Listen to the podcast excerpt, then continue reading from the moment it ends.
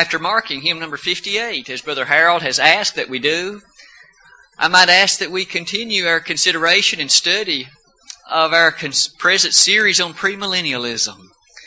Indeed, as we've been blessed today by the greatness of God to allow us to come together like this, we may in fact already appreciate the blessing that's been ours to lift up His name in song, to approach Him in prayer, to understand the fellowship we've enjoyed as fellow brothers and sisters in Christ.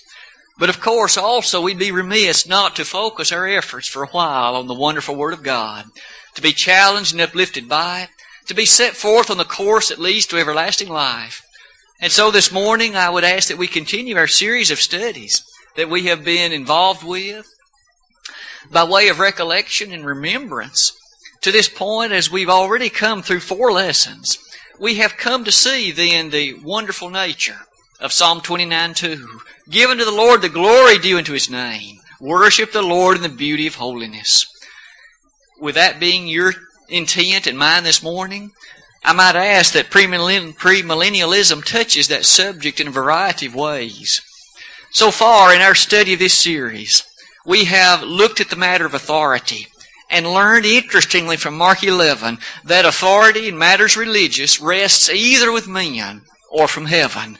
And with regard to this study, we certainly desire to use God's authority from heaven and thus use the Bible as our text and as our guide.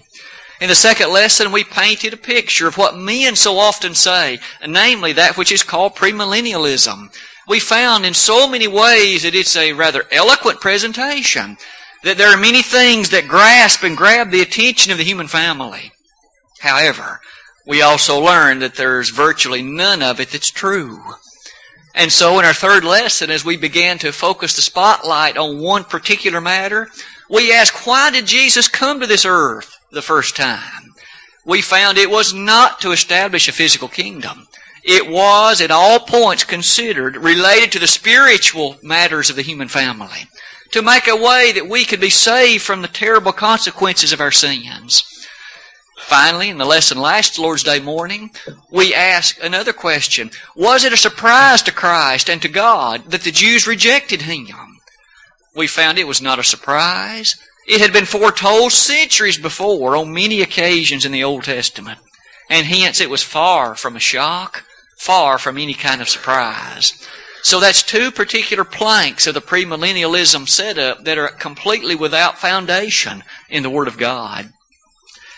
Today we'll come to yet the consideration of another matter in the premillennialism plank.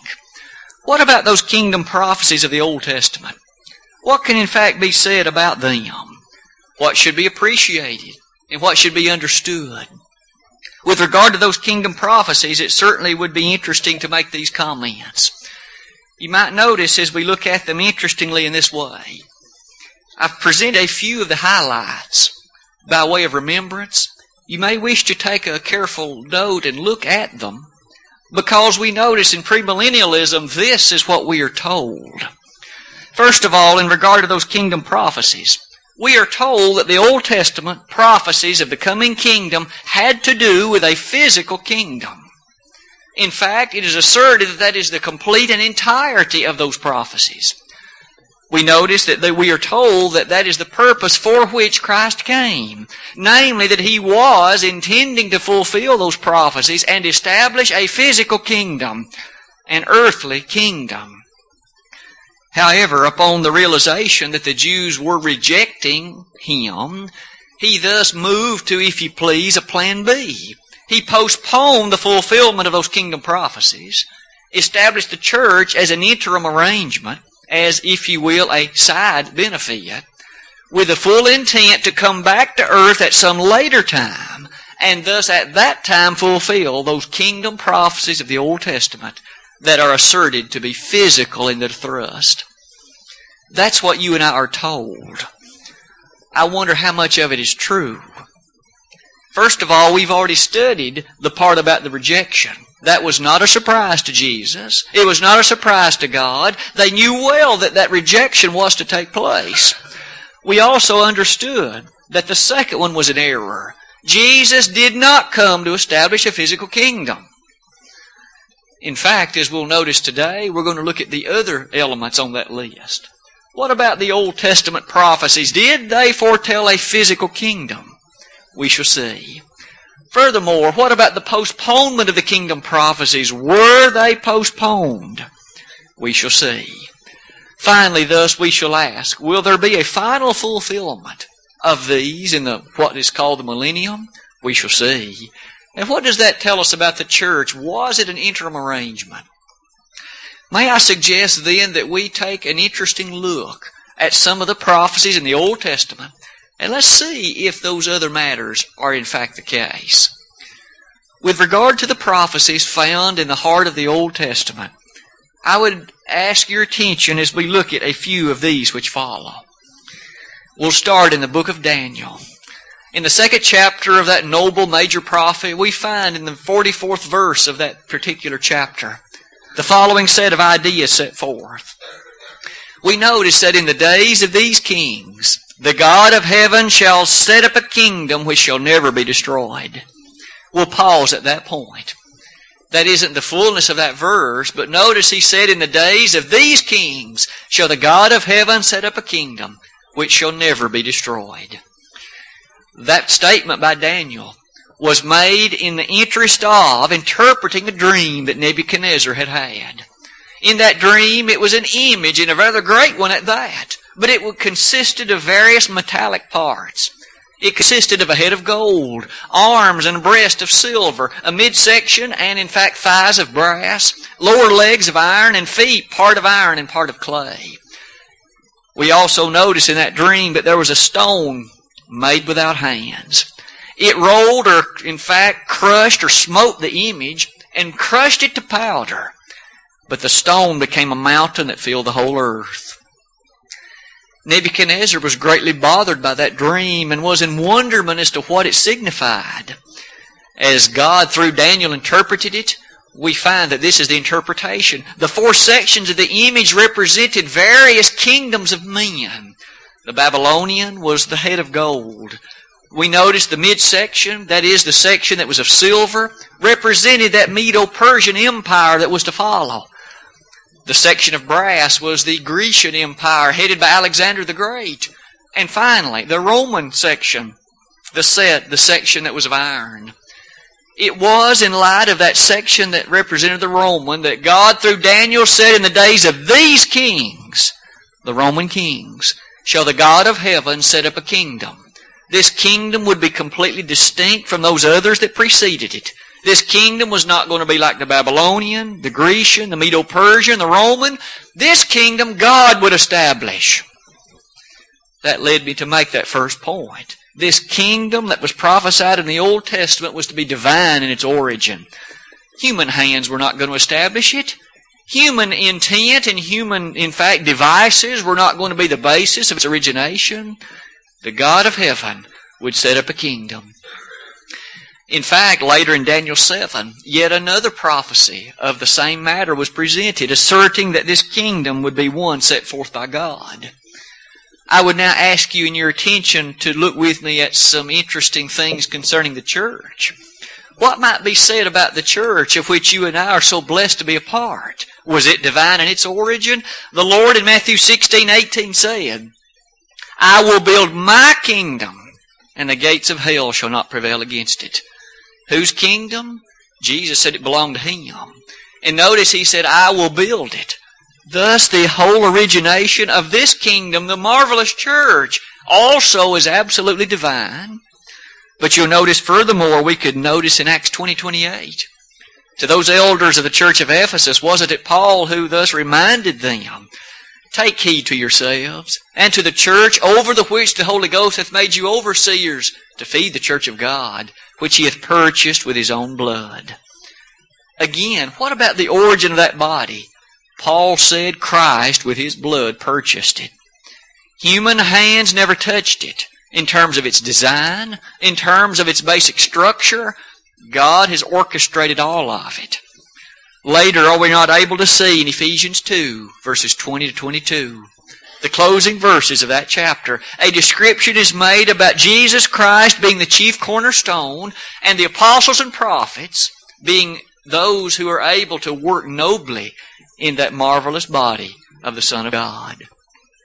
Thus, we might interestingly assert that this matter being divine in origin, as it was prophesied in the Old Testament, finds its fulfillment in the church of our Lord.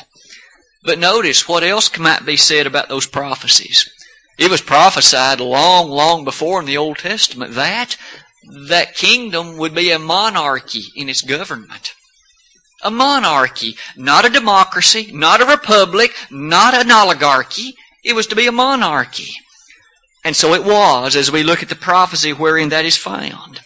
In Daniel 7, verses 14 and 27, we find again Daniel. This particular occasion, he was in fact that one responding to a vision that God had made available to him. Daniel saw beasts rise out of the sea. As the interpretation for what those beasts represented was made to him, we learn in verse 14, God told Daniel that in fact, the Son of Man shall pass through the clouds into the Ancient of Days, and then he shall be given glory and dominion and a kingdom. What is that? When the Son of Man passes through the clouds, he shall be given a kingdom. You and I might thus ponder who is the one discussed as the Son of Man, the Son of God, if you please, and who is the Ancient of Days to which he is going, and what is the kingdom to which it refers? We only need look at Acts chapters 1 and 2 and find when Jesus ascended from this earthly clime, passing in fact through the clouds back to the glory of his Father, in the very next chapter, not many verses later, he was given a kingdom. And he reigns at the very right hand of God over the spiritual kingdom you and I know of as the church. This prophecy, thus found in the book of Daniel in the Old Testament, helps us to see the monarchy that is thus set forth. That helps us see still today, doesn't it, that the church, as described in the Bible, does not have representatives, if you please, that determine its laws. Isn't it remarkable that there are those upon our earth today who sit in synods, conventions, and conferences and determine what doctrine their particular religious body will teach and that which their body will hold true to? Might I ask, where in the world does one find anything in the Bible that describes God having given to any man the opportunity to legislate for his kingdom? it is wholly absent and missing. Notice it is a monarchy. And before Jesus ever left the glory of this earth to the greater glory of heaven, he had vouchsafed to those apostles the fact that you will be guided into all truth, John 16, 13. And as they were thus inspired of God and the Holy Spirit to write that which they did, and to preach so nobly as they did, they were guided into those truths. And as such, that kingdom wasn't left into the feeble, frail hands of humanity. Furthermore, we can see the nature of the promises concerning David. It was asserted that the one reigning on this kingdom would be of the seed of David. We find, in fact, in the book of Ezekiel, in the book of Jeremiah, in the book of Psalms as well, references to that fact. No wonder when we come to some fulfillments that you see near the bottom of that slide. In Romans 1 verse 3, we find that Jesus was of the seed of David, fulfilling all of those prophecies concerning the seed of David reigning. In terms of the monarchy, how pointedly the point is made in Colossians 1.18. Speaking of Christ, it says, He is the head of the body, the church, who is the beginning, the firstborn from the dead, that in all things He might have the preeminence. The headship of Christ cannot be disputed or questioned. And so it is that one notes also in Matthew 28 18 that Jesus so directly said, All power is given unto me in heaven and in earth. So far, these two prophecies of the Old Testament that we have seen have not said anything that made us think that it was to be a physical, earthly kingdom. It's divine in origin, and it is a monarchy in its government. Notice furthermore, it was to be indestructible in its nature. We had hinted at that already, hadn't we, from Daniel 2, verse 44. On that occasion, again, Daniel said, In the days of these th- kings shall the God of heaven set up a kingdom which shall never be destroyed. And as the verse closes, he goes on to say, It shall stand forever. We might pause and ask, What about the kingdoms of humanity? The ancient Babylonians or the Egyptians, the Grecians, the Medo Persians, or the Romans, the Middle Ages eras of the Ottomans and the Turks and others. Might I suggest that all of those kingdoms have now been relegated to the dustbins of history? Notice God said, This kingdom which I will establish shall stand forever. It shall never be destroyed. Notice that we are now in the position of enjoying a marvelous kingdom that seems to rise far higher than any physical kingdom that ever has been known. For this kingdom to which the prophets referred was to be perpetual. It was to be indestructible. Notice in the New Testament some statements that seem to verify that as it relates to the church, not to any millennial kingdom on earth. Jesus said, The gates of hell shall not prevail against it with regard to the prophecies concerning the church he was to establish. Not many days thereafter from when that statement was made, he said that the gates of hell shall not even prevail against it. Later in the New Testament we notice in Ephesians 3.21, on that occasion the noble apostle thus said, Unto him be glory in the church by Christ Jesus throughout all ages, world without end. Amen. Can we not see the indestructible character in the description of that verse? In Hebrews 12:28, we have received a kingdom which cannot be moved. How thankful we should be for the church and its indestructible nature. These things so far have led us to believe that the Old Testament wasn't referring to a physical kingdom. There's more that we should say. Can we not, in the fourth place, make note of the fact that this kingdom was to be universal in its scope? How many times in the Old Testament do we read passages such as Isaiah 2 verse 2, Micah 4 verses 1, 2, and 3, in which there the language explicitly says, All nations shall flow unto it. Those two sections of prophecy had to do with the establishment and the reality of that future kingdom from that day. And in both instances, the prophet said, not a few selected peoples, but all nations would flow into it. Meaning that the opportunity would be there for all. As we appreciate the great fulfillment of that again in the reality of the church, isn't it interesting that we find one other prophecy that is quoted verbatim in the New Testament? It's found in the closing chapter of the book of Amos. In Amos 9, beginning in verse 11, we have a passage of prophecy that is marvelous in its thrust. That passage is quoted verbatim in Acts 15. And there it is applied directly to the church in its reality. Noting again that all are welcomed into the body of Christ. God hasn't just selected those that are rich or those that are poor. He hasn't just selected those that say are of Jewish extraction. He makes the opportunity available to each and every one of you and me. And thus in that church we notice in Romans 10 verse 12, as well as in Colossians 3 verse 11, the statements are made that the church in its embodiment and its reality welcomes and invites not only those that would be a Jew, but those that would be Gentile alike. And that covers everybody. For there is no distinction between Jew and Greek. We read in Romans 10 verse 12. Those matters have challenged us to see that through four points already this morning in regard to the kingdom prophecies, they did not in fact find their embodiment in a physical earthly kingdom. Rather, the fifth one will in fact paint a rather dramatic picture in addition to these. For notice a few of the specifics and the details of the establishment of this kingdom. It is at this point that so many in the world make a dramatic mistake and they overlook these. For we might now ask this question. Did the Old Testament specify where and when the kingdom would be established?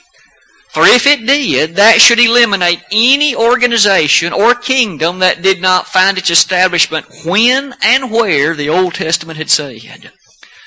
Now remember with me that those who are of premillennial persuasion tell us the kingdom is yet to be established at some point in the millennium. If the Old Testament foretold and prophesied differently, that should settle this matter completely.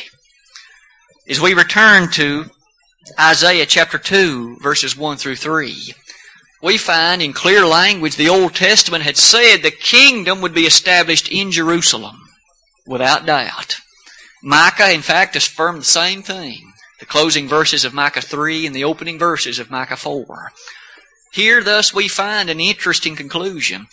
Any religious organization that cannot trace its origin to the city of Jerusalem cannot possibly be the kingdom of which the Old Testament prophesied.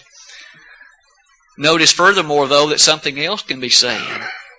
The Old Testament also affirmed that the kingdom would be established in the days of the first century. I need to re- restate that, I, I think. The Old Testament had prophesied that the kingdom would be established in the days of the first century AD. You and I now live far, far after that. We, of course, live now in the 21st century. Notice, if that be the case, the kingdom must have been around for 20 centuries or so now. And that also means it cannot possibly be the case that the kingdom is yet to happen in the millennium. Let's look at those passages in which it was said when it would be established. Interestingly enough, we find so powerfully and wonderfully that again Daniel 2 verse 44 had said, In the days of these kings, what kings? The Roman kings, Daniel 2.44, God would establish a kingdom. The Roman Empire fell. We will recall in 476 AD. Thus, long ago now, the Roman kingdom is no more with us. And yet it was supposed to be during the days of those kings when this kingdom of God was to be established. Luke 3 verse 1 names several Roman procurators and Roman leaders. Furthermore, if time permitted us this morning, we could look at the book of Daniel. In the ninth chapter of that book, a text that we shall consider in some detail later in this series, we will notice a prophecy of 70 weeks, and in the unfolding of that 70 weeks, the kingdom was to find its establishment. As we shall find in that study, that 70 weeks, that 69th week is long now since past. I wonder to what kingdom these matters refer. Might I ask you to notice one more strong line of evidence? The Bible's description of that great kingdom is described in future tense verbs through a great deal of the Bible. Notice what Jesus said, for instance, in Matthew 4:17. Repent ye, for the kingdom of heaven is at hand. Thus it wasn't yet in existence, but it was close apparently. John the Baptist had asserted the same in Matthew 3 verse 2. Repent ye for the kingdom of heaven is at hand. Jesus in Matthew 16 had said, I will build my church and the gates of hell shall not prevail against it. But then to Peter he said, I'll give unto thee the keys of the kingdom of heaven. And whatsoever thou shalt bind on earth shall be bound in heaven. And whatsoever thou shalt loose on earth shall be loosed in heaven. Thus the kingdom and the church there are equated one to the other. Can you not see Jesus in those passages said he would build it? It was not yet in existence then. Later, however, we find there's a dramatic change. All those verses from Acts chapter 2 onward describe the kingdom as present tense. It was then in existence. What was spoken of in future tense verbs prior to Acts chapter 2 is spoken of in present tense verbs after Acts the second chapter. Apparently, the kingdom came into existence then. And in added evidence to those thoughts, notice with me the following. In Colossians 1 verse 13, the lesson text for our study this morning, we notice that Paul to the Colossian brethren said, speaking of Christ, who has in fact delivered us from the power of darkness and translated us into the kingdom. Translated us into the kingdom. Thus the Colossians, as well as Paul, were members of the kingdom. That means the kingdom was in existence. Isn't that a lovely thought? Isn't that also a rather impressive one? It flies completely in the face of the premillennial claim that the kingdom is yet to be sometime in the future. The Colossians were part of it. Not only that, John was part of it. In Revelation chapter 1, verses 9 and 10, we notice there that John said that he, as well as those to whom he was writing, were members of the kingdom. Question. if the kingdom, as we're told in premillennialism, is not yet in existence, and is still at some distant point in the future, how could the Colossians have been a part of the kingdom? How could John have been a part of the kingdom? Clearly, there's something very wrong with premillennialism. My friend, the kingdom has been around now since Acts chapter 2. It has been here in glory. It has been here in greatness. And it is the church of which you and I are so blessed to be a part. To consider then the nature of that kingdom, I would ask you to notice one more rather interesting passage. In the opening verse to Mark chapter 9, Jesus made this statement. In the hearing of some of those to whom he was speaking that day, he said that the kingdom of God shall come with power during the lifetime of some of those who are standing here. To put it in the words in which Jesus phrased it, he said, There shall be some standing here which shall not taste of death until they have seen the kingdom of God come with power. Meaning, that means, my friend, if the kingdom has not yet come, there must be some very old people living somewhere on this earth. Some folks who are now over 2,000 years old. For Jesus said there would be some that day who would not die until they had seen the kingdom come. Now, you and I know very well from our study today that the kingdom has come. It's the church. And marvelously, some of those were able to see and experience it not many days after Jesus made that statement in Mark the ninth chapter. To perhaps move to one final consideration in our lesson this morning. We have thus far attempted to look at the premillennial claims in the light of the Old Testament prophecies. And we have found that the prophecies did not prophesy what premillennialism claims they did. To perhaps now look at it from a different perspective, consider with me this if you would. The premillennialists also claim that the prophecies of the Old Testament in regard to the kingdom were postponed. That is to say, when the Jews rejected Christ, He postponed the fulfillment of these until the later millennium in which he will reign from Jerusalem for a thousand years. You and I have already asserted that cannot be right. There are some other lines of evidence, though, that converge to the same point. I would ask you to briefly consider with me these six.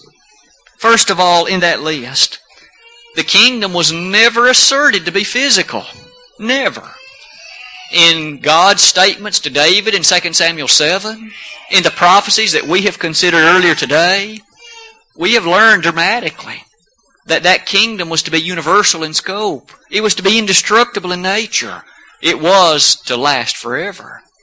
Furthermore, we have seen in the concourse of that how that that kingdom was not then to be based on a physical issue. As you look at the passages such as John 18:36, Shortly before Jesus was crucified, he said, My kingdom is not of this world. How much plainer and clearer could the Lord have been? On that occasion when he said, My servants would fight if my kingdom were of this world, he went on to say, Clearly, my kingdom is not of this world. Thus, the kingdom to which one should have been looking was never physical to start with earlier in the book of John, in John 6, verse 15, after the Lord had done that mighty miracle of feeding the 5,000 with so little, there were some who were so excited about him that they were prepared to make him a king. Did Jesus accept the kingship then? He didn't. He didn't. He refused it, and in fact, he went the other way because he knew they were going to strive to do that, and that was not the purpose for his coming. The kingdom, you see, was not physical. It was not prophesied to be. Secondly, you might note with me, as we've already learned, the kingdom prophecies were not postponed because we've already seen they were fulfilled in the first century. The Colossians and John and others were a part of the kingdom. The Thessalonians were said to be in it as well in 1 Thessalonians 2, verses 11 and 12 we can't argue the fact then the kingdom had to be in existence in the first century and thus it wasn't postponed. In the third place, notice this interesting consideration. We find in Luke 22, on that occasion when the Lord in fact instituted the Lord's Supper, He very clearly said, I will not henceforth drink of this fruit of the vine until I drink it new with you in my Father's kingdom. Interesting, isn't it? For we find in 1 Corinthians chapters 10 and 11, the Corinthians were partaking of the Lord's Supper. Thus they must have been in the kingdom, for Jesus said the next opportunity to take of it would be in the kingdom. That has to mean the Corinthians were members of the kingdom. And it had been established by the time Paul wrote the Corinthian letters. The evidence is overwhelming, isn't it? The kingdom was in existence. Notice yet another matter that might well be asserted. This one, we might suggest, has disastrous consequences. Consider this line of reasoning with me. Under the days of the Old Testament, in Zechariah 6, verse 12, it was explicitly affirmed that the one who would reign as king would simultaneously reign as priest in the kingdom. The priest and the king were to reign, the same person reigning as both simultaneously. When you and I turn the page into the New Testament, we find that Jesus is asserted to be our high priest without doubt in Hebrews 3 verse 1 as well as Hebrews 8 verse 1. Thus, what's the point? If he's now reigning as high priest, Zechariah had said he would at the same time reign as king. One can't serve as king unless there is a kingdom over which he's reigning. That must mean the kingdom is now in existence and Christ is reigning as its high priest as well as as its king. Again, the evidence is overwhelming, isn't it? The premillennial viewpoint is so wrong in asserting that the kingdom prophecies were postponed. In the fifth place, you might notice the eternal purpose of God is set forth for us in the words of Ephesians 3, verses 10 and 11. Do you remember one of the things that we mentioned in passing earlier today? That we are told from the premillennial viewpoint that He established the church as an interim arrangement, as a plan B, if you please. That isn't what Paul affirmed. Listen to how lovely this language is. To the intent that now to the principalities and powers in heavenly places might be known by the church the manifold wisdom of God according to the eternal purpose which He purposed in Christ Jesus our Lord. Paul, how long has the purpose been in place? Eternally. The church, you see, is not a fly-by-night arrangement. It was carefully conceived in the mind of God from eternity's past, and it came to fruition exactly when and where the Lord had said it would. The church is not a plan B arrangement. It's not an interim scheme. Jesus didn't just establish it to save face in the light of the Jews' rejection of him. That wasn't it at all. He knew they were going to reject him, and it was all along the plan to give man an opportunity to be saved from his sins. And the church is a thoroughfare by which that can happen. Sixthly and finally, what about the gospel plan of salvation? That also is another line of consideration that points us to the beauty of the fact that the kingdom prophecies were not postponed. Jesus had said, hadn't he? Go into all the world and preach the gospel to every creature. He that believeth and is baptized shall be saved. He that believeth not shall be damned. Mark, Mark 16, verses 15 and 16. When you consider that plan of salvation, you'll notice, though, that that directly links to this. The church, we've already learned, is the kingdom. Matthew 16, verses 18 and 19. So if it is the case that one is added to the church in obeying the gospel, and it is, Acts 2.47, that means one's added to the kingdom. And hence, when you and I proclaim the gospel plan of salvation, we are proclaiming the entrance requirements to the kingdom. And since Jesus said to proclaim that gospel plan of salvation, that must mean the kingdom is now in existence. Otherwise, there would be no need to preach it. People wouldn't be able to enter it because it doesn't exist.